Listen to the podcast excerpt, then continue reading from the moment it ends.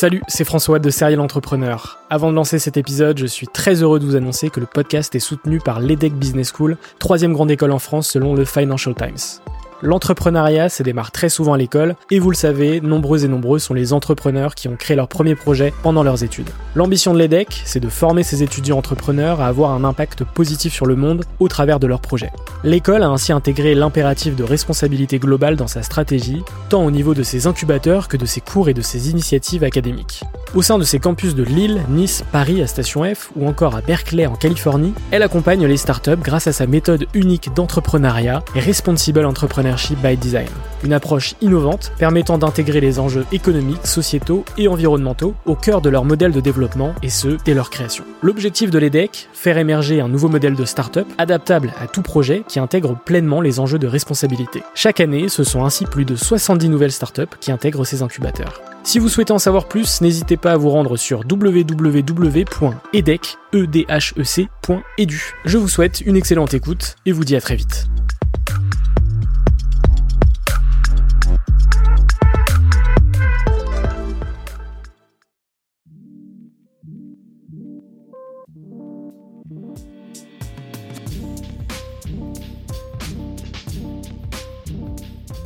Sur Serial Entrepreneur, le podcast des entrepreneurs. Créé par François Allais, ce podcast va à la rencontre d'entrepreneurs au parcours inspirant. Ils ont une histoire unique, ont pris des risques pour réussir et ont franchi un cap dans leur business grâce à des rencontres. Bonjour à tous, c'est François Allais et bienvenue sur Serial Entrepreneur. Pour ce 28e épisode, j'ai reçu à distance Aurore Abekassi, fondatrice de FOMO, une agence de conseil événementiel créée en 2019. Dans cet épisode, on parle notamment de son parcours avant d'entreprendre, de comment a-t-elle créé FOMO, comment sont arrivés les premiers clients, quel est le process de fabrication des événements, des exemples d'événements organisés par l'agence, quel impact le Covid a-t-il sur son business, quelle a été la stratégie menée pour rebondir dans un secteur autant impacté que l'événementiel, et quels sont les objectifs des prochains mois pour FOMO. Merci Aurore pour cet échange, j'espère que l'épisode vous plaira. Si tu apprécies ce que je fais, n'oublie pas de laisser une note sur Apple Podcast, de t'abonner à la chaîne YouTube de Serial Entrepreneur. Quant à moi, je vous souhaite une excellente écoute et à la semaine prochaine pour le dernier épisode de la série estivale qui sera intégralement en vidéo sur YouTube. Ciao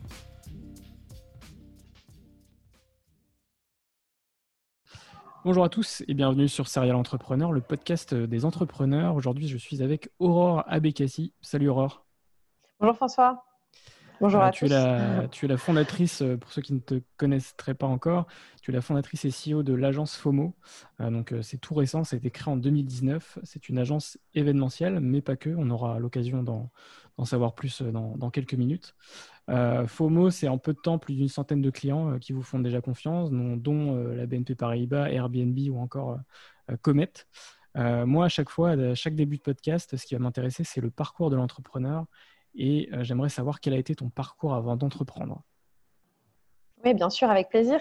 Euh, bon, bah, bonjour à tous, ravi, euh, ravi d'être avec vous à distance. Euh, mon parcours, en quelques mots, j'ai été à HEC pendant quelques années en business school et à l'issue de, cette école de commerce, j'ai été en conseil en stratégie. D'abord, j'ai passé un an et demi chez LEK Consulting et ensuite quatre ans chez Bain et compagnie. Euh, rapidement, LEK Consulting, c'était du conseil en stratégie très axé euh, private equity. Euh, et du coup, j'ai fait un petit switch vers Bain et compagnie pour avoir accès à plus d'entreprises qu'on appelle corporate, pour avoir plus d'échanges avec plusieurs types d'entreprises et aussi plusieurs pays parce que l'avantage de Bain, c'est aussi que c'est très, très international et que donc on peut être amené à, rencontrer des personnes de, tout type d'environnement, d'entreprise, de pays. voilà. Très bien. Et qu'est-ce qui a fait, qu'est-ce qui t'a motivé à entreprendre? Qu'est-ce, que, qu'est-ce qui a fait que tu as entrepris?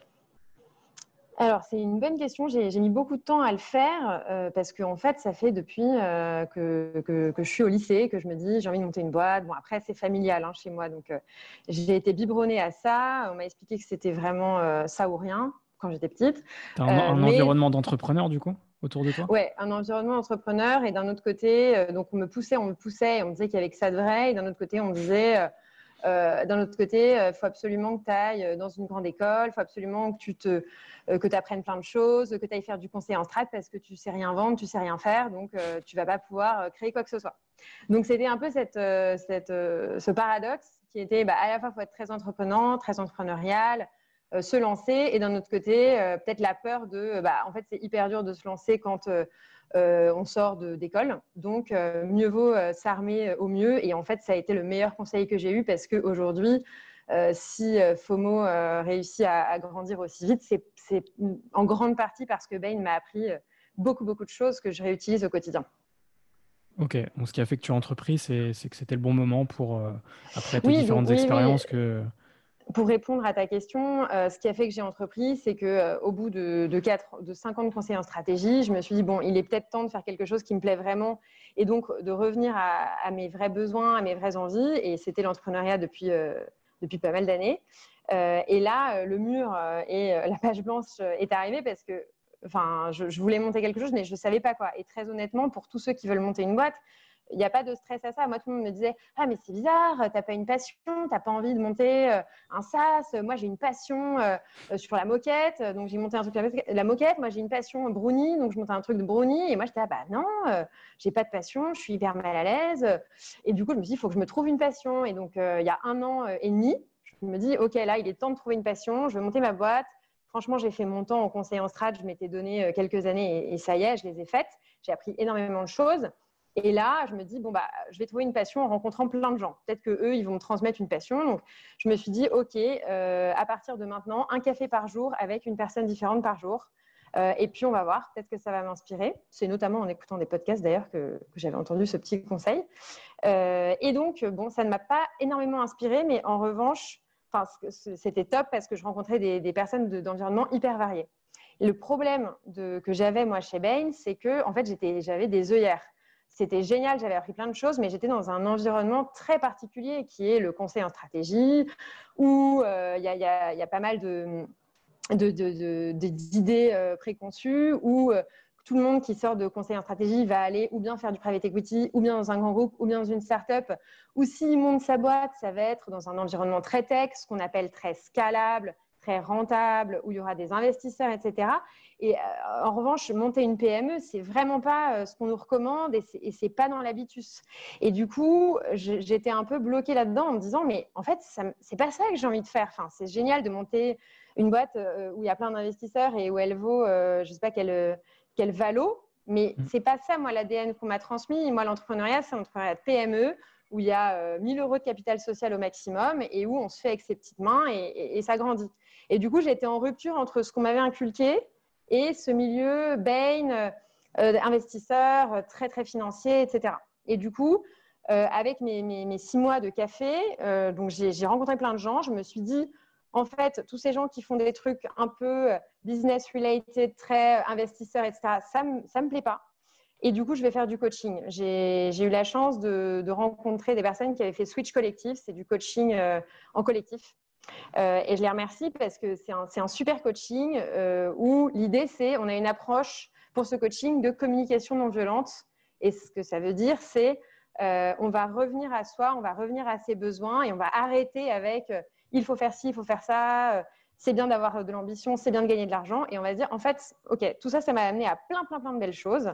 Et aujourd'hui, si je suis arrivée là, c'est grâce à, tout, à toutes ces croyances que j'avais, mais maintenant, elles sont un peu limitantes. Donc, faisons tabula rasa et demandons-nous, en fait, qu'est-ce que vraiment j'aime? Qu'est-ce que, que j'ai comme besoin? Qu'est-ce que je rêvais de faire quand j'étais petite? Ça a l'air un, peu euh, candide comme ça, mais ça l'est pas. Moi, ça m'a ça m'a aidé à me poser des questions et à avoir des personnes autour de moi, donc pendant ce coaching, qui me disait là, franchement, Aurore, euh, le SaaS, ça n'a pas l'air d'être ton truc. Lever des fonds, euh, faire une énorme boîte tech, ça n'a pas l'air d'être ton truc parce que moi, j'ai besoin de maîtriser le produit. Et, c'est ce dont je me suis rendu compte et je me suis dit, en fait, moi, ce que j'aime, c'est créer des expériences, vivre des expériences très intenses, créer des moments de convivialité, rassembler. Et voilà. Et donc, au moins, je, suis arrivée à ça. Bon, après, je vous raconterai la suite, mais c'est ça qui a été le déclencheur où je me suis dit, OK, vas-y. Euh, j'avais pas les épaules au début. Je me disais, je ne me sens pas de le faire et je me sens pas de le faire notamment parce que euh, on me propose de monter un SaaS et que je me sens pas de monter un SaaS. Mais grâce à ce coaching, je me suis dit en fait si tu te sens de le faire mais un truc qui te parle Et ce qui me parle, c'est justement le milieu PME, le milieu euh, euh, un peu plus, comment dire, opérationnel, physique. pas dans la tech, pas dans le SaaS, mais que voilà, autour de la convivialité des expériences. Ouais, l'idée, c'est vraiment de trouver ce qui a du sens pour soi, en fait, hein, quand, on, quand on crée une boîte et pas, pas juste parce que en ce moment, potentiellement, euh, il y a beaucoup d'entrepreneurs dans les startups, justement dans le domaine tech, dans le domaine SaaS, mais vraiment trouver quelque chose qui a du sens pour soi et pas, et pas dupliquer quelque chose qui, qui ne nous appartient pas au fond de nous. Quoi. Ouais, exactement. Mais après, Enfin, moi, c'était ça aussi où je me disais, mais je suis bizarre, euh, pourquoi ça a du sens pour des gens de monter une boîte tech? Moi, j'ai quand même tout pour faire pareil qu'eux. Euh, c'est aussi que, oui, voilà, il faut se demander, peut-être qu'il y a des gens, en fait, gagner de l'argent, ça a du sens pour eux. Juste se dire, je vais faire une boîte qui va scaler, qui va faire des millions, des milliards, ça, ça a du sens pour moi. Et en fait, moi, c'est ça que j'ai compris un jour, c'est que je me suis dit, en fait, il y a des gens qui sont drivés par l'argent. Et donc, mmh. parce qu'ils sont drivés par l'argent, ils sont d'accord de faire des boîtes qui, euh, voilà, qui, vont juste générer énormément de cash. Et bah, moi, mon driver, c'était pas ça. Et c'est ça mm. aussi qu'il faut comprendre. Il n'y a, pas beaucoup de gens qui. Enfin, il y a des gens qui sont passionnés de ça, c'est tout, mais il y a des gens aussi qui ne sont pas passionnés de ça, mais qui sont, qui sont passionnés d'autres choses. Et ça, le fait de monter une énorme boîte qui, qui va beaucoup, enfin, où il y aura beaucoup d'investisseurs, qui va beaucoup lever et tout, va répondre à leurs enjeux aussi. Mm, c'est clair, c'est clair. Je suis totalement, totalement d'accord. Et du coup, tu crées euh, donc euh, l'année dernière FOMO. Est-ce que tu peux nous, nous expliquer ce que c'est? Oui, bien sûr. Alors, en avant-première, je vous dis un petit secret. Euh, à la rentrée, on va changer de nom euh, parce que euh, on, on, a décidé de se premiumiser un peu parce qu'on a eu des clients plus premium. Donc là, on a eu que tu n'as pas cité parce que tu ne le savais pas. On a eu LVMH. On a fait un événement pour, pour Dior, un événement mondial il y a trois jours. On est super content. Et du coup, dans cette tendance de, en fait, on se positionne un peu sur des événements beaucoup plus luxe que ce qu'on attendait, beaucoup plus haut de gamme beaucoup plus premium et on ajoute par-dessus une couche de conseils parce que bon, Finalement, on ne se refait pas. Et je viens du milieu du conseil en strat. Et donc, j'ai mis une couche de conseil en strat, mais je vous en dirai plus dans FOMO. Et du coup, tout ça mis euh, ensemble fait que bah, finalement, on va devenir Velvet Cartel à la rentrée.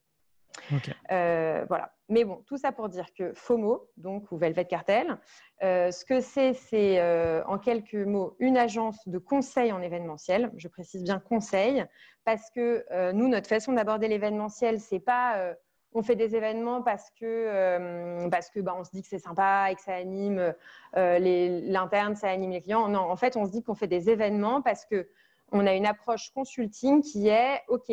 Faisons un diagnostic. Quel est le problème? Euh, Quelles sont les problématiques à résoudre? Souvent, dans une entreprise, c'est des problématiques RH ou bien c'est des problématiques clients. Et donc, dans les problématiques RH, ça va être l'acquisition des talents, la rétention des collaborateurs, plein de problématiques de ce type-là, les silos et le fait que personne ne se parle, voilà. Et les problématiques clients, ça va plus être l'animation de la communauté et euh, l'acquisition des nouveaux clients. Et du coup, euh, on se dit, OK, faisons ensemble un diagnostic. Quelles sont vos problématiques? Qu'est-ce qu'on veut résoudre? Et on va vous proposer un accompagnement qui est un accompagnement événementiel euh, et qui peut prendre plusieurs, plusieurs aspects. Et ensuite, ce qui est aussi important euh, à retenir, c'est que derrière, comme on a une approche conseil, on se dit faisons une mesure d'impact. On a une approche très héroïste de l'événementiel où on se dit on veut sortir des KPI. C'est pas parce que euh, c'est difficile de, quantifier, euh, d'avoir un retour sur investissement en événementiel qu'on ne peut pas le faire. Faisons comme on peut. on essaye de construire des modèles et on essaye de voir bah, quel est le retour qu'on a sur cet événement. Et nous, notre approche, c'est ou bien on vous fait ce que je viens de dire, donc euh, diagnostic, accompagnement, mesure d'impact sur un événement en particulier, ou bien on peut le faire sur du plus long terme en disant, chère entreprise, on va t'accompagner sur 3 à 6 mois, enfin en fonction du besoin, et on va te faire cette étude euh, sur du coup, du coup 3 à 6 mois, on va te faire un diagnostic beaucoup plus profond, beaucoup plus développé. Pareil, un accompagnement, à toi de voir si tu veux le faire avec nous, euh, mais en tout cas, on te dit ce qu'on pense est bon pour résoudre les problématiques. Et ensuite, on fait une mesure d'impact du coup beaucoup plus poussée avec un vrai modèle où on va pouvoir euh, vraiment quantifier. Voilà, donc ça c'est FOMO.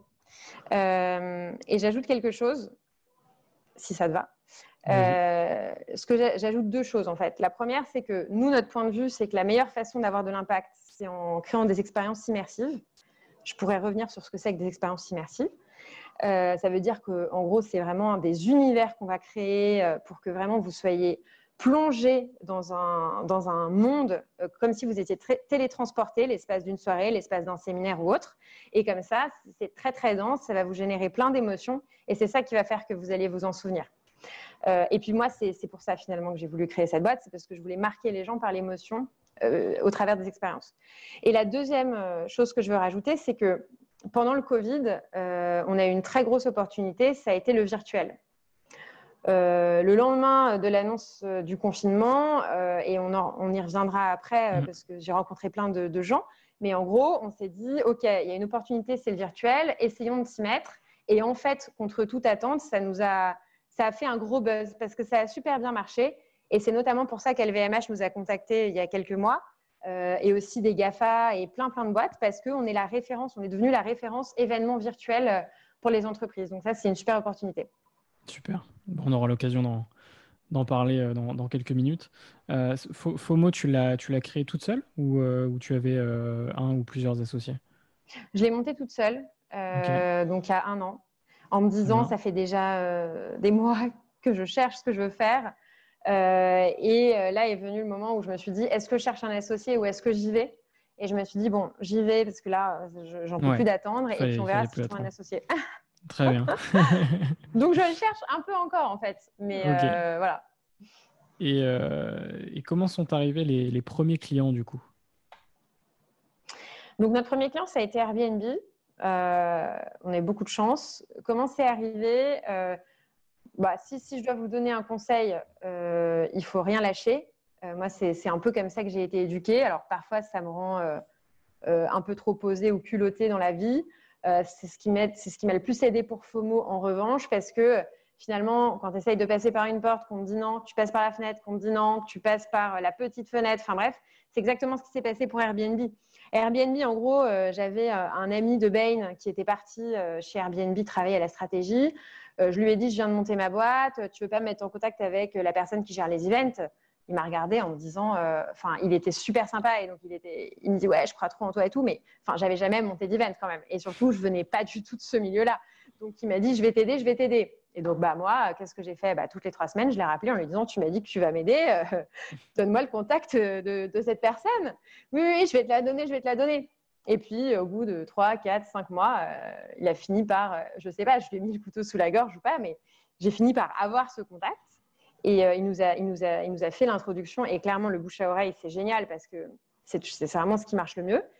Et, et ensuite, bah, c'était à moi de jouer, quoi, avec, avec cette personne chez Airbnb qui était en plus très sympathique et qui nous a dit bah, on a d'autres agences sur le coup. Euh, par ailleurs, on a très peu de budget, donc il est aussi possible qu'on le fasse nous-mêmes. Euh, mais bon, euh, montrez-nous ce que vous savez faire. Et là, bah, il a fallu faire beaucoup de, de bluff quand même, il hein, faut le dire. le premier client, en plus, c'est Airbnb. Ils sont habitués à. Enfin, il m'avait dit ouais, voilà, donc nous, la dernière soirée qu'on a fait, c'était une soirée mille et une nuits. On s'est retrouvés dans un désert en plein Paris. On avait des tentes, il y avait des, des, des, cracheurs de feu. Enfin, voilà. Vous imaginez le truc. Et donc, euh, bah, on a dû, on a dû ouais, dire, bah, vous inquiétez pas, on gère hyper bien, euh, on a l'habitude, on va vous faire quelque chose d'extraordinaire. Et c'est ce qu'on a fait avec nos moyens. Et ils étaient hyper contents. On a eu de témoignages vraiment euh, géniaux du type le fondateur du bureau de Paris qui dit ça fait huit ans que, que, je fais des soirées Noël chez Airbnb et du coup celle-ci c'est ma huitième et c'est de loin la meilleure. Voilà, on a eu des super témoignages donc ça nous a aussi propulsé. Super. Bon bah beaucoup de persévérance du coup pour en arriver là. Ouais. c'est ce qu'il faut. Et, du coup, est-ce que tu peux euh, nous donner des exemples euh, d'événements euh, que vous avez organisés ces, derniers, ces 12 derniers mois? Oui, bien sûr. Alors, donc on a, maintenant, on peut se dire qu'on a autant d'événements physiques que d'événements virtuels. Donc, je vais commencer par les événements physiques. oui, et puis on parlera des, événements virtuels sur la, partie Covid du, de l'épisode. Oui.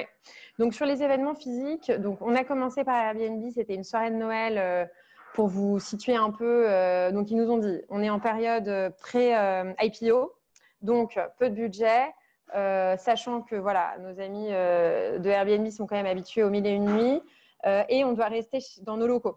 Donc essayons de trouver quelque chose de sympa, mais qu'on puisse faire dans nos locaux, qui puisse transfigurer les locaux.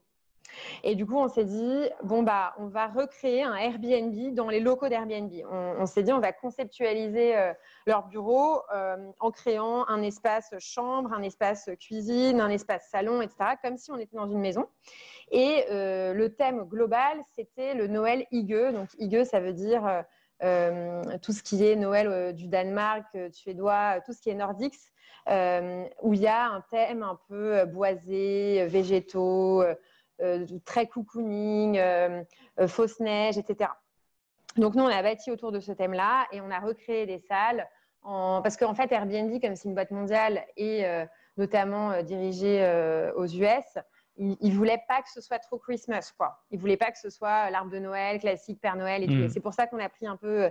On s'est dit, on va, on va travailler autour de ce Noël higueux où il y a d'un côté les marchés de Noël, comme, comme à Strasbourg avec le vin chaud, les gaufres chaudes, euh, toutes les confiseries un peu chaudes euh, et, sympas. du côté cocooning, on va avoir euh, plein d'espaces avec de la fausse fourrure blanche, plein de boiseries dans, la, dans, le coin, dans le coin chambre. Enfin voilà, on a fait plein de coins. Il y avait aussi un DJ. et puis, donc ça, c'était assez immersif comme univers où on, se, croyait un peu au Danemark. Un autre événement sympa qu'on a fait, c'était un événement de début d'année pour BNP Paribas. Euh, eux, leur problématique, euh, bon, je ne vous ai pas parlé vraiment de la problématique Airbnb, mais enfin, c'était surtout, euh, on n'a pas de budget, on est en contexte pré-IPO, faites-nous quelque chose de dingue. ensuite, la problématique BNP Paribas, c'était pour une équipe, pour une, pour une équipe, on est plein de sous-équipes qui ne nous parlent pas.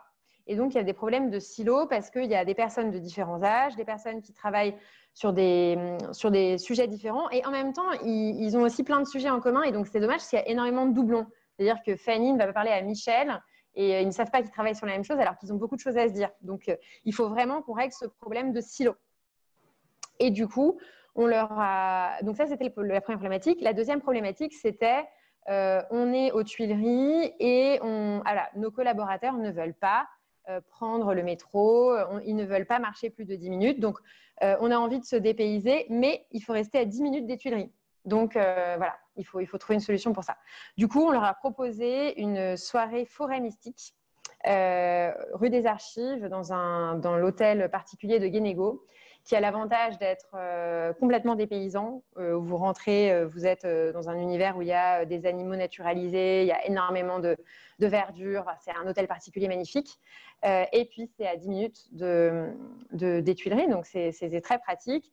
Et donc, à l'intérieur de ça, donc, on a recréé une forêt mystique avec beaucoup de végétaux, de lumière. On a distribué des masques à chacun dans l'idée que c'était un peu aléatoire des masques forêt. Euh, avec des chouettes, des renards, euh, plein, plein de choses, des ours. Et comme c'était aléatoire, après les gens euh, se sont mis un peu, se sont regroupés par, par type et se sont mis à échanger entre eux et de façon un peu fortuite. Et c'était un peu, c'était, c'était l'objectif. Donc ça, c'était, c'était chouette. C'était très beau scénographiquement. J'ai plusieurs questions. quand tu crées un événement comme ça, c'est quoi le process, on va dire, de fabrication de, de cette expérience?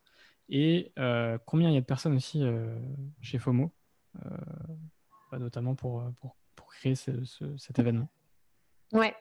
bah ça, c'était les premiers events. Donc, on a fait avec peu de monde, mais on était à chaque fois 3, 4, 5. pour créer des événements, en général, c'est pour 100, 150 personnes, ce qu'on a fait là en début d'année ou en fin d'année dernière. le process, tu veux dire une fois qu'on a signé avec le client? Exactement. Mm. Comment vous trouvez bah. euh, la, bonne idée, le bon contact, le, bon lieu enfin, mm. c'est... Ouais, bah, nous, nous notre, enfin, une, une, de nos, je sais pas si c'est notre force, mais en tout cas, c'est ce sur quoi on travaille, c'est les lieux. C'est très important pour nous d'aller trouver des lieux éphémères, des lieux un peu cachés, des lieux qui n'acceptent pas les agences, de faire des partenariats avec des maisons du type Big Mama, avec euh, Paris Society, euh, avec des hôtels particuliers qui donc ne veulent pas normalement accepter des agences, euh, parce que on en a un peu marre, et c'est l'objectif de FOMO, de casser un peu les codes classiques du pavillon Dauphine qui est vraiment très bien, mais qui est quand même un peu répétitif. donc, on passe énormément de temps sur la veille, disons à peu près 30% de notre temps, c'est la veille de lieu mhm. et d'expériences qu'on pourrait faire vivre. Donc ça, on a une base. En fait, notre objectif, c'est d'avoir une base de lieu. L'objectif, c'est aussi de ne pas réinventer la roue et de se dire, faisons des partenariats avec des lieux exclusifs, des lieux éphémères. Souvent, les lieux éphémères, en fait, ils sont quand même tenus par, euh, par des maisons qui euh, ont l'habitude de spotter des lieux éphémères. Donc, finalement, ça, ça peut se faire de se dire faisons des partenariats avec quelques maisons qu'on apprécie euh, et qui sont extraordinaires et avec qui on va retravailler parce qu'on ne va pas réinventer la roue à chaque fois. Et puis de toute mm. façon, des lieux extraordinaires qui sortent du commun, qui sont éphémères, etc. Dans Paris, il n'y en a pas non plus euh, des tonnes. Euh, donc ça, voilà, on, se construit une base. et puis, donc dans le processus, bah, on va, euh, va d'abord se poser avec euh, le directeur artistique en se disant qu'est-ce qu'on va créer comme concept? Et on va parler avec plusieurs personnes. Donc, il y a le directeur artistique, il y a potentiellement des personnes avec qui on travaille qui sont assez bonnes en créa. On va leur demander leur avis. On va aussi demander l'avis au lieu pour voir ce qui irait bien dans le lieu. Ça va vachement dépendre euh, de où on se situe. Et puis, on va faire une, en général, on va faire trois propositions aux clients, trois lieux, trois concepts. Et puis, on va aller visiter potentiellement les lieux avec, avec le client. Euh, et, on lui dit, bah, si tu veux des nouveaux euh, concepts, on, valide quand même le fait qu'on travaille ensemble parce qu'on va pas. Enfin, on s'est un peu fait avoir nous au début, hein. faire visiter, à faire plein de concepts, et puis à la fin on nous dit, ah, c'était top, mais en fait non merci. Donc euh, voilà, ça c'est quelque chose d'important. Il faut savoir poser des limites. C'est très dur au début parce qu'en plus, moi je venais pas de l'événementiel. Évidemment, on n'a jamais. Enfin moi j'avais jamais fait ça, j'avais jamais vendu quoi que ce soit. Je me suis fait beaucoup avoir. Enfin beaucoup tout est relatif parce que j'ai vite posé les limites, mais un, trop trop à mon goût. Mm. Et, c'est assez frustrant. Et donc, du coup, je me suis dit, OK, je, vais poser des limites. On visite trois lieux. Puis si ça ne te va pas, bah, ou bien tu me signes le fait qu'on travaille ensemble, ou bien on arrête. Mais je ne vais pas euh, éternellement travailler quoi, euh, pour rien. Donc, c'est ça le process. Ça, c'est le début. Euh, et puis, une fois qu'il a signé, puisqu'on ne lui donne pas tout non plus, ça, c'est un autre type. Voilà, on ne va pas faire un concept hyper, hyper chiadé, alors qu'on n'est même pas sûr de travailler ensemble. Sinon, on y passe des heures. Et, donc, voilà, c'est aussi avec nos, prestataires. Hein. on se dit pour tel ou tel événement, ça pourrait être pas mal de travailler avec tel prestataire. Donc, on travaille ensemble et on se dit, OK, objectif, comme diraient euh, nos chers amis du conseil, est 80-20. Donc, on met 20% d'énergie et on sort 80% du truc. Euh, et donc là, on a des concepts quand même sympas qu'on peut présenter. On échange avec le client, puis on en sélectionne un, euh, un lieu, un concept. Et puis ensuite, bah là, on affine quel est le niveau de traiteur, quel est le niveau d'animation. On propose plein, plein, plein de choses au début, tout en restant. Enfin voilà, on n'est pas des marchands de tapis non plus. Donc, euh, on essaye de comprendre quel est le besoin et quel est le budget. Et puis, petit à petit, euh, voilà, on itère et on essaye de comprendre au maximum le besoin du client, qu'est-ce qu'il recherche pour lui proposer des activités qui, correspondent. Ok. Euh, on va passer sur la partie confinement et post-confinement. Comment s'est passé le confinement d'un point de vue business? Bah, Plutôt bien. Euh, en fait, ça s'est bien passé parce que, en termes de visibilité, ça a été une super opportunité pour nous. Euh, ce que je disais tout à l'heure, on a des, boîtes de dingue, vraiment. Mais au bout, si je m'étais dit il y a un an que LVMH allait me contacter euh, pour une raison ou pour une autre, et en plus ils sont allés sur notre site, ils nous ont dit bon ça c'est pas bien, mais ils nous ont dit sur votre site on comprend pas comment on vous contacte. du coup on a changé le site, mais du coup ils sont quand même allés sur Messenger, ils sont allés sur Facebook nous contacter et nous dire on a vu que euh, vous aviez fait un webinaire sur les événements virtuels, on veut absolument faire ça avec vous. Quand même, une opportunité de dingue, quoi.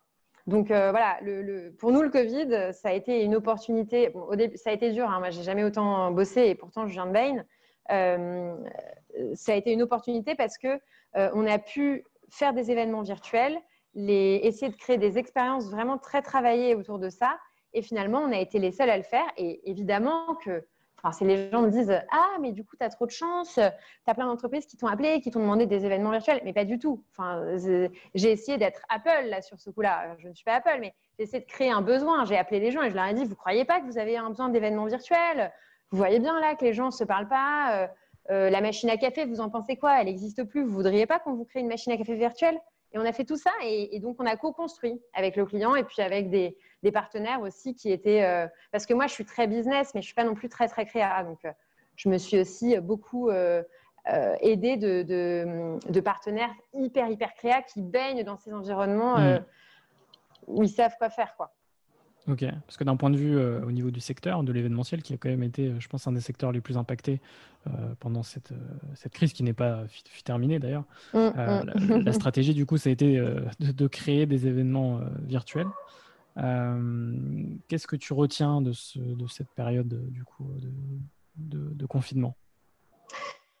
Ce que je retiens, c'est qu'il faut, c'est banal, hein, mais il faut saisir des opportunités. Il faut, en fait, ce que je retiens, c'est qu'il faut être agile. Euh, moi, on m'a bassiné euh, chez Bain, il faut être agile et tout, je ne comprenais pas trop. Euh, en plus, je voyais des vidéos absurdes. Enfin, concrètement, ce que ça veut dire, c'est en fait, on teste, test and learn. Il faut essayer vraiment physiquement. C'est dur, hein. il faut se jeter à l'eau en fait. Il faut se dire, bah, en fait, je vais créer cet événement virtuel. Et puis, si ça marche pas, eh bah, je dirai à mon client que je suis vraiment désolée et que je lui offre un autre événement à la rentrée. C'est pas grave. Les gens savent, hein, c'est une start-up. Donc, après, oui, effectivement, si vous êtes une énorme boîte, c'est plus compliqué d'essayer. mais, mais même, enfin, les, les, clients sont hyper preneurs d'innovation, de, créativité. Et c'est ce qu'on a fait. Et on leur a dit, bah, évidemment, on leur a pas dit ah bah tiens, tu sais quoi, tu vas être notre cobaye là, on n'a jamais fait ça, mais euh, c'était génial, on va essayer avec toi. Non, on leur a dit on est hyper pro, vous inquiétez pas, c'est 50 fois qu'on le fait, euh, ça va être génial. Mais euh, on leur a fourni tout le service et, on se disait s'il y a un problème, et eh bah, on, leur proposera quelque chose d'autre. Et ça, ça a été génial. C'est un, ce que je retiens, c'est opportunité, opportunité. Parler avec plein de gens, rencontrer des gens, discuter, essayer de sentir la température. Euh, auprès donc des prestats qui sont vachement plus au courant de ce qui se fait en B2C. Hein. Le B2C, ça inspire énormément. En tout cas, en, temps de Covid, c'est vraiment moi ce qui m'a inspiré de voir qu'il y avait plein de soirées qui se passaient en virtuel. Je me suis dit, il y a un truc à faire. Et mm. en fait, on a poussé le truc et on l'a rendu B2B. Mais pourquoi, pourquoi personne ne l'a fait, je ne sais pas. Euh, donc ça, c'est la première. Là, il y avait aussi des enjeux de, survie potentiellement de la boîte, je ne sais pas. Euh, enfin, la, boîte est assez jeune. Euh, quand vous avez appris euh, le, confinement, euh, enfin, il fallait réagir dans tous les cas et, justement et savoir rebondir le plus rapidement possible. Oui, exactement. Non, mais c'est clair, j'avais pas le choix en fait. J'ai été au pied du mur. Hein. Je me suis dit là, enfin, il y a plein de gens qui m'ont dit ah ouais, t'as vraiment pas de chance. Hein. T'as monté ta boîte trois mois avant le Covid, c'était mal barré. et... c'est pas étonnant. Ouais. Et, et oui, c'est vrai qu'on était mal barré mais on a eu de la chance. C'est vraiment mm, ces opportunités de rencontre. Vous avez su profiter de la situation pour euh, euh, bah, développer votre business et même aller encore plus loin, puisque euh, bah, ça vous a permis de justement d'avoir de, nouveaux clients assez rapidement. Quoi. Ouais. Bah, en fait, ça nous a permis d'avoir une grosse différenciation parce que tout ce que j'ai dit sur la stratégie l'expérience immersive, c'est différenciant, mais on le comprend surtout quand on le vit. Euh, on a, je pense qu'on a, un, service client qui est Bain friendly, c'est-à-dire euh, aux petits oignons, mais vraiment au millimètre près. Mais on s'en rend compte quand, on, fait l'expérience et on se dit ah ouais c'est génial. Mais le virtuel, pas, on n'a pas besoin de s'en rendre compte. En fait, on est les seuls parce que on est étiqueté comme tel aujourd'hui. On sait faire du virtuel. Et du coup, euh, ouais, c'est clair que on n'aurait jamais pensé avoir une opportunité comme ça. Aujourd'hui, on peut taper à n'importe quelle porte qui va nous écouter parce qu'il nous dit ah bah oui en effet vous êtes les seuls à le faire. Alors que j'ai eu un GAFA au téléphone il y a quelques jours, il m'a dit Non, mais merci, mais euh, en événement physique, ne me proposez pas un truc physique. J'ai déjà 10 agences sur le coup et mm. on a l'habitude de travailler avec eux. On ne veut pas de vous. Mais en revanche, sur le virtuel, un événement à 1000 personnes, bah, ça, oui, personne ne sait le faire. Super, c'est cool. Et euh, aujourd'hui, du coup, FOMO en quelques chiffres, est-ce que tu as des chiffres à nous donner en termes de, je sais pas, de nombre de clients, de nombre de salariés, de nombre de chiffres d'affaires potentiellement? Ouais, alors ça, j'ai, euh, on les, c'est, vrai qu'il y a la politique de dire à chaque fois il ne faut pas communiquer. Non, mais je pense que c'est très bien d'être transparent et de communiquer. Donc, euh, combien on a de clients aujourd'hui? On en a 30, euh, 40, et puis on en a pas mal dans le pipe. Là, on en a 15 qui nous parlent de la rentrée de 2021. Mmh. Donc, c'est super. Et puis, ce qui est top, c'est que voilà, là, on a discuté avec Givenchy, on est en discussion avec UBS, une banque, on est en discussion avec Tikeo, enfin, on en discussion avec des, des belles boîtes qui ont beaucoup, beaucoup d'événements aussi, donc c'est sympa. Euh, et puis peut-être Vivatech, ça ce serait génial aussi.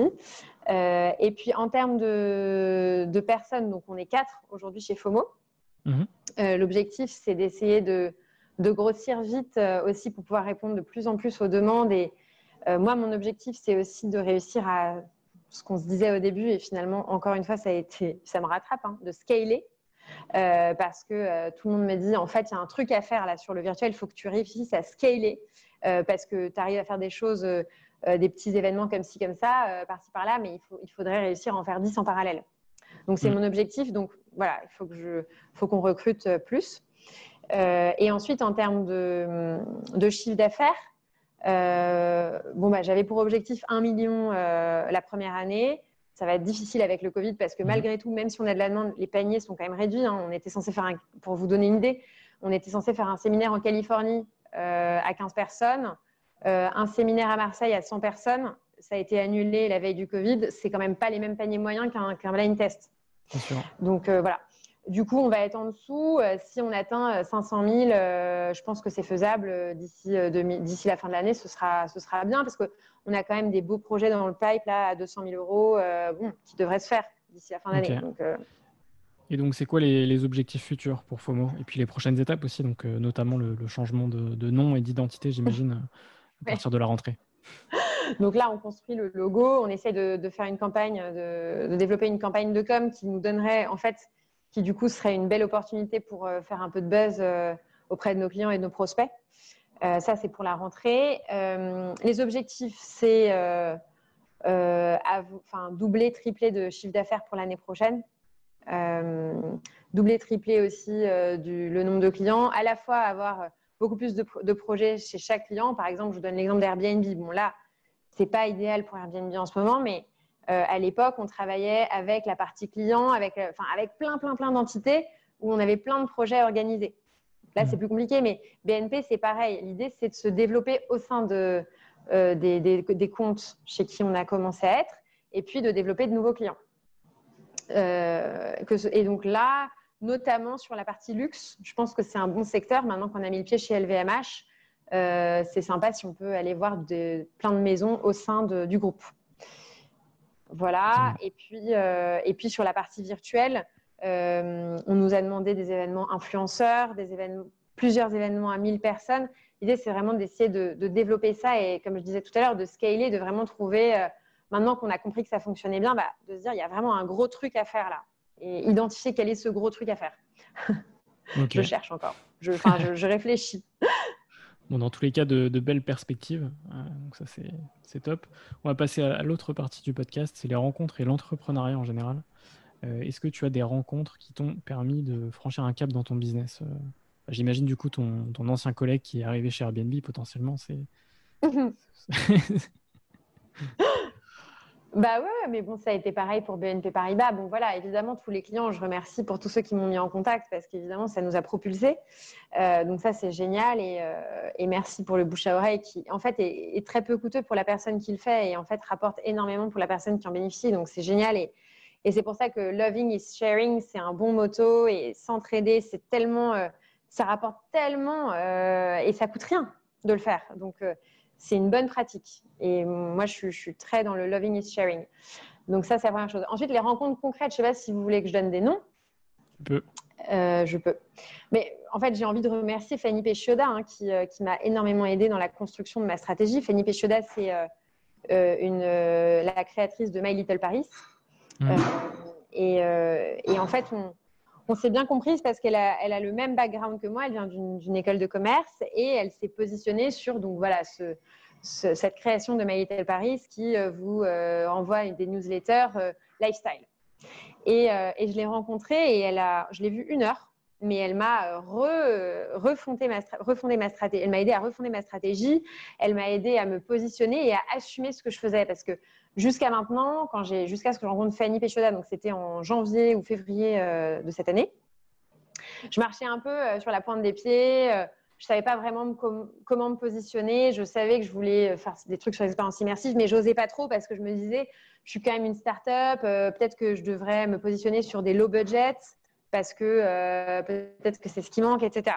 Et en fait, Fanny m'a vraiment poussée en me disant, mais non, enfin, évidemment que non. Tu ne dois pas te positionner sur du low budget, ça ne sert à rien. Positionne-toi sur quelque chose d'extrêmement premium. Les gens vont s'arracher ta boîte, vont tout faire euh, pour que tu fasses un événement pour eux et, ils vont payer le prix pour ça. Et, donc, vraiment, pas du tout. quoi. Positionne-toi et assume le truc. Tu veux faire des expériences immersives pour les faire à fond, c'est hyper, euh, c'est hyper coûteux de faire ça. Donc, euh, il faut le faire à fond. Donc là, ça m'a beaucoup aidé. Elle m'a aussi beaucoup aidé sur le fait que je disais, oui, je ne sais pas trop comment me positionner parce que je viens du milieu du conseil en stratégie, je viens pas du sérail de l'événementiel, je ne sais pas comment positionner les deux. Et donc, elle m'a aidé à me dire, bah voilà, fais du conseil en événementiel. Enfin, ce qu'on s'est dit, donc, à donner un angle conseil en strat à l'événementiel et assume-le à 100%. Et dis-toi que comme tu fais ça, tu peux aussi t'adresser à du C-level, donc tout ce qui est COMEX, c'est ce qui donne énormément d'ampleur aussi parce que Aujourd'hui, souvent, les agences événementielles, elles vont s'adresser à la partie event, euh, alors que peut-être, en fait, c'est des réflexions encore plus stratégiques que ça qui méritent de, solliciter le COMEX. Donc voilà, ça, ça m'a beaucoup aidé. Euh, donc je la remercie. Il y a aussi euh, Victor Luger, le fondateur de Big Mama, moi, je suis une grande admiratrice de Big Mama. Mmh. je voulais monter un Big Mama d'ailleurs à l'époque et on m'a dit tu es au courant que quand même il faut pas mal d'invest puis Big Mama c'est quand même l'exception voilà bon je me suis dit ok et puis c'est vrai que c'est contre mon idée de vouloir mettre 1000 euros de capital social donc et puis des investisseurs donc je vais je vais, je vais bifurquer mais j'ai quand même cet imaginaire de Big Mama et, cette réussite euh, de Big Mama. Moi, je suis vraiment passionnée par, euh, par Big Mama parce que euh, c'est beaucoup d'expérientiel. Et, et, c'est aussi des gens aussi qui me ressemblent. Donc, ils, venaient de la même école que moi et ils ont fondé une, une, boîte dans un univers qu'ils ne connaissaient pas non plus, la restauration on nous disait, oui, c'est les Auvergnats, la restauration, personne ne réussira à percer la restauration. Voilà. Bon, bah, eux, ils ont réussi à le faire. Et puis, il y a ce côté aussi process. Nous, c'est quelque chose qui est très important chez FOMO. La réussite de Big Mama, elle est liée au fait qu'il y a des process pour tout. Et pourquoi c'est important? Parce qu'une boîte, à partir du moment où on veut qu'elle grossisse, il faut qu'il y ait des process, des bibles, pour que n'importe qui qui arrive dans la boîte puisse euh, les, intégrer et prendre ce savoir. Et, euh, euh, bon, évidemment qu'il faut un peu de coaching, etc. Mais du coup, c'est quand même beaucoup plus simple que chacun qui fait sa sauce et qui, du coup, ne génère pas un ADN commun. Et la force de Big Mama, c'est d'avoir réussi à générer un ADN commun, alors qu'ils ont, euh, je sais pas combien, 7, 8, je ne vais, vais, pas me tromper, mais plein de sites. Et en fait, quand vous entrez dans un Big Mama, c'est toujours la même expérience que vous vivez. Et donc, moi, c'est pareil. Moi, je veux scaler sur de l'humain et je veux prouver qu'on peut scaler même avec de l'humain et sans forcément faire de la tech. Après, c'est aussi un de nos objectifs, hein, de mettre de la tech, mais euh, rien que sur l'humain, déjà, si on met des process pour tout, c'est déjà un bon départ. Ok. Et en deuxième question, j'allais te poser, peux-tu me citer un ou deux entrepreneurs qui t'inspirent, mais du coup, qui a en fait quasiment répondu hein euh, Oui, bon, bah, ces deux personnes, euh, c'est vrai qu'elles m'inspirent beaucoup et qu'elles m'ont beaucoup aidé. Il y a aussi Comet Meetings qui, est, qui a été fondé par trois personnes et il m'inspire beaucoup parce qu'en trois ans, ils sont 100 personnes. C'est pareil, c'est beaucoup d'humains, beaucoup de process. Euh, c'est des personnes aussi qui viennent du même environnement que moi et qui se sont tournées vers de l'événementiel. Donc, Comet Meeting, c'est la location d'espaces de, réunion. Et c'est pareil, ils ont réussi à, rendre l'expérience assez immersive. Et euh, je trouve qu'on a le, même objectif qui est on veut rendre le B2B un peu sexy. Euh, moi, mon idée, c'est de me dire, en fait, je veux faire du B2B un peu comme du B2C.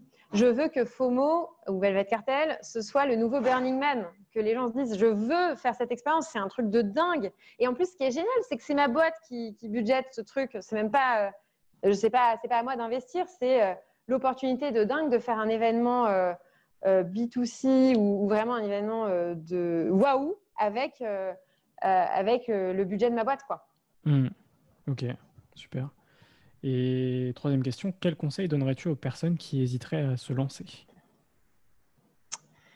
Euh, bah, N'hésitez pas, il faut foncer. Euh, il faut foncer, mais après, il faut, il faut avoir les épaules. Moi, euh, je suis contente d'avoir fait tout ce processus qui a duré 6 à 8 mois, qui était de me poser, de prendre du recul, de me demander ce qui vraiment me plaisait, de revenir à mes besoins fondamentaux. Parce que si vous vous lancez un peu au hasard en vous disant non mais c'est bon, euh, je sais que c'est bien de faire euh, ci ou ça, euh, je vais y arriver, en fait vous n'allez pas forcément être aligné. En fait un bon conseil c'est quand même se dire là cette boîte c'est quand même mon bébé, c'est le truc qui va me prendre le plus de temps au monde, donc il vaut mieux être aligné. Et être aligné ça veut dire est-ce que c'est les valeurs que je veux, est-ce que c'est l'ADN que je veux, est-ce que c'est le secteur qui me plaît? Donc N'hésitez pas à vous lancer si vous avez une envie, il faut y aller parce que moi j'avais l'envie, mais plein de fois je me suis dit ah, en fait, je crois que j'ai pas l'âme d'entrepreneur, j'ai pas les épaules pour, j'ai pas ci, j'ai pas ça. Puis en plus, il y a plein de gens qui vont vous dire ça. Hein. Moi, mes parents me disaient, alors que ça faisait 18 euh, ans, qu'ils me disaient, il faut absolument que tu montes ta boîte. Le jour où je leur ai dit, je pars de baigne et je monte ma boîte, ils m'ont dit, non, mais tu es complètement malade, euh, t'as pas du tout les épaules pour. Enfin, vraiment, ils m'ont, euh, ils m'ont tout cassé, quoi. Donc, il faut, il faut pas, enfin, écoutez-vous, vous, si vous avez envie de le faire, il faut le faire, mais effectivement, il faut se donner les moyens d'y arriver. Et donc, il faut, faut faire les étapes de réflexion nécessaires pour pas se tromper je sais pas, moi, je suis pas mariée, mais j'imagine que c'est comme quand vous voulez vous marier, quoi. C'est sympa, c'est glitter et tout, mais posez-vous les bonnes questions. Est-ce que c'est vraiment cette personne? Et là, c'est est-ce que c'est vraiment cette boîte? Parce que ça va me prendre quand même quelques années. Mmh. C'est clair, c'est clair, c'est clair. On va passer à l'avant-dernière partie du podcast, des questions un peu, un peu rapides. Euh, bah, la première question, c'est un livre à conseiller? Euh, oui, un livre à conseiller. Euh, j'avoue que ces dernières années, je lis beaucoup de livres business. C'est pas très bien, mais Enfin. J'aimerais. Je suis cagneuse quand même d'origine, donc j'ai fait trois ans de cagne. Euh, du coup, je, renie un peu mes, origines. Euh, mais du coup, il y a deux livres que je vous conseille. Euh, il y en a un qui est donc Business, Four Hour Week. c'est le, livre qui a été écrit par Tim Ferriss. C'est un livre business. Et en fait, je ne vous recommande pas de le lire en entier, mais au moins de le lire en, en diagonale parce que ça va vous permettre de vous dire, en fait, c'est quoi cette boîte-là qui peut faire que je bosse 4 heures dans ma semaine et que le reste du temps, je suis euh, sur un hamac au bord de la plage. C'est lui, c'est ce qu'il dit. Alors, moi, je l'ai lu et je me suis dit, c'est embêtant parce que du coup, il dit qu'il faut faire une boîte scalable, euh, une boîte tech et tout. je ne veux pas faire ça, mais en revanche, ça m'a quand même permis de me dire, il y a des métiers qui sont vraiment plus durs que d'autres. Et notamment, monter un resto, franchement, c'est quand même très facing. Ça veut dire que tu dois être là euh, tout le temps, tout le temps, tout le temps et tu ne peux pas être là au bord de, de ton hamac. moi, avec l'agence que j'ai montée, bah, Là, par exemple, je me dis que je vais aller au Costa Rica pendant deux mois et, faire du télétravail. C'est sympa quand même de se dire, euh, on peut faire des trucs à distance. Donc ça, c'est un bon livre si vous voulez monter votre boîte pour avoir des notions de euh, quand même les bonnes pratiques. Euh, et sinon, bah, moi, mon livre que j'adore, hein, c'est Du côté de chez Swann de Marcel Proust. Mais bon, je suis cagneuse. Il faut, faut, aimer le, style de, Marcel. Mais voilà, c'est avec la Madeleine. C'est là mhm. que moi j'ai commencé. C'est quand j'étais petite, je l'ai lu. Et c'est là que j'ai compris ce que c'était que de ressentir des émotions, une expérience forte et qui vous marque. Euh, la première fois que j'ai mangé une madeleine, je me suis dit ah mais je suis comme Marcel, moi aussi, je suis replongée chez ma tante Léonie. Et euh, bon, on m'a expliqué qu'il y avait une universalité dans la singularité de ce que je ressentais. Mais c'est là que je me suis dit en fait, euh, il y a des expériences qui peuvent être très très denses. Si elles créent des émotions, elles vous marquent à vie. Et c'est comme ça que qu'a commencé mon amour des expériences. Très bien. Euh, bah, du coup, deux dernières questions. Euh, y a-t-il une question que tu aurais aimé que je te pose mais que je ne t'ai pas posée? J'aurais peut-être aimé que tu... Ah, c'est difficile comme ça. Euh, que tu me demandes quelles sont les spécificités de FOMO en termes de d'ADN vraiment, d'organisation, de, comment on fonctionne, de pourquoi ce serait différent d'une autre agence. Parce que je pense qu'on est très différents, parce que parce qu'on ne vient pas de l'événementiel et en ça, on essaye, on, est enfin, on essaye et on est en rupture avec ce qui existe déjà. Et mhm. euh, bon, c'est un peu ce dont je parlais avec les process, euh, mais c'est aussi tout, tout, tout l'environnement que j'ai appris, hein, moi, de, de, Bain, qui est, bah, en fait, on réfléchit un peu comme des consultants. Et euh, non pas parce que le but, enfin, les consultants, on dit souvent qu'ils sont un peu loin de la réalité et tout. Non, c'est pas ça qu'on prend des consultants. Ce qu'on prend des consultants, c'est la rigueur, l'exigence et le côté on, délivre quelque chose de très de parfait, de ce qu'on appelle client-centric, qui est donc euh, euh, le client est roi et il reçoit quelque chose euh, bah, Bain friendly. Et donc, ça veut dire que globalement, on essaye de faire en sorte qu'il n'ait rien à redire et qu'il soit plutôt épaté. Et je pense qu'il y a plein d'agences événementielles qui font ça à leur manière. Mais je pense que le côté conseil en strat aide à, faire quelque chose d'un peu nouveau en événementiel. Mm. Le, petit plus qui fait, qui fait la différence. Mm. Et donc, dernière question, quels sont les entrepreneurs que tu me conseilles pour un prochain épisode? Ah bah, très bonne question. Alors, euh, moi, je vous recommande euh, donc Comet Meetings, je vous en ai parlé et, je trouve que Victor Caro, euh, donc, qui est le, CEO, a plein d'expériences à partager et, ça vaut le coup de l'écouter. une autre personne, c'est Rémi Lombard qui a créé À Casa, qui est un. Alors, qu'est-ce qu'il m'a dit? Il m'a dit que c'était un WhatsApp des voisins. En gros, euh, l'idée, c'est de recréer des communautés entre voisins et puis euh, entre, entre, entre quartiers, etc. Euh, pourquoi je vous, conseille Rémi? Parce que Rémi, c'est un de mes mentors, c'est une personne avec qui je collabore depuis une dizaine d'années, on travaille beaucoup ensemble, on a cette même idée du loving is sharing et c'est surtout lui qui me l'a inculqué. Et voilà, je pense qu'il a aussi beaucoup de choses à transmettre. Ok, super. Bon, c'est des bah, hommes, hein. j'aimerais bien vous dire des ah. femmes, mais malheureusement, il y a, y, a, y a, moins d'exemples. Hein. Non, mais c'est sûr, ça, va, ça va progresser dans, dans, les prochains mois. Dans les On espère. C'est clair. Bah, écoute, Aurore, je te remercie pour, euh, pour cet échange. Merci, François. Et puis, euh, bah, à bientôt sur euh, Serial Entrepreneur et puis sur FOMO. Enfin, du coup, votre nouveau nom, je... tu peux, est-ce que tu peux le redire? Velvet Cartel, et ce sera velvetcartelagency.com. Très bien, super. Merci beaucoup. Ciao. Merci, François. Merci à tous.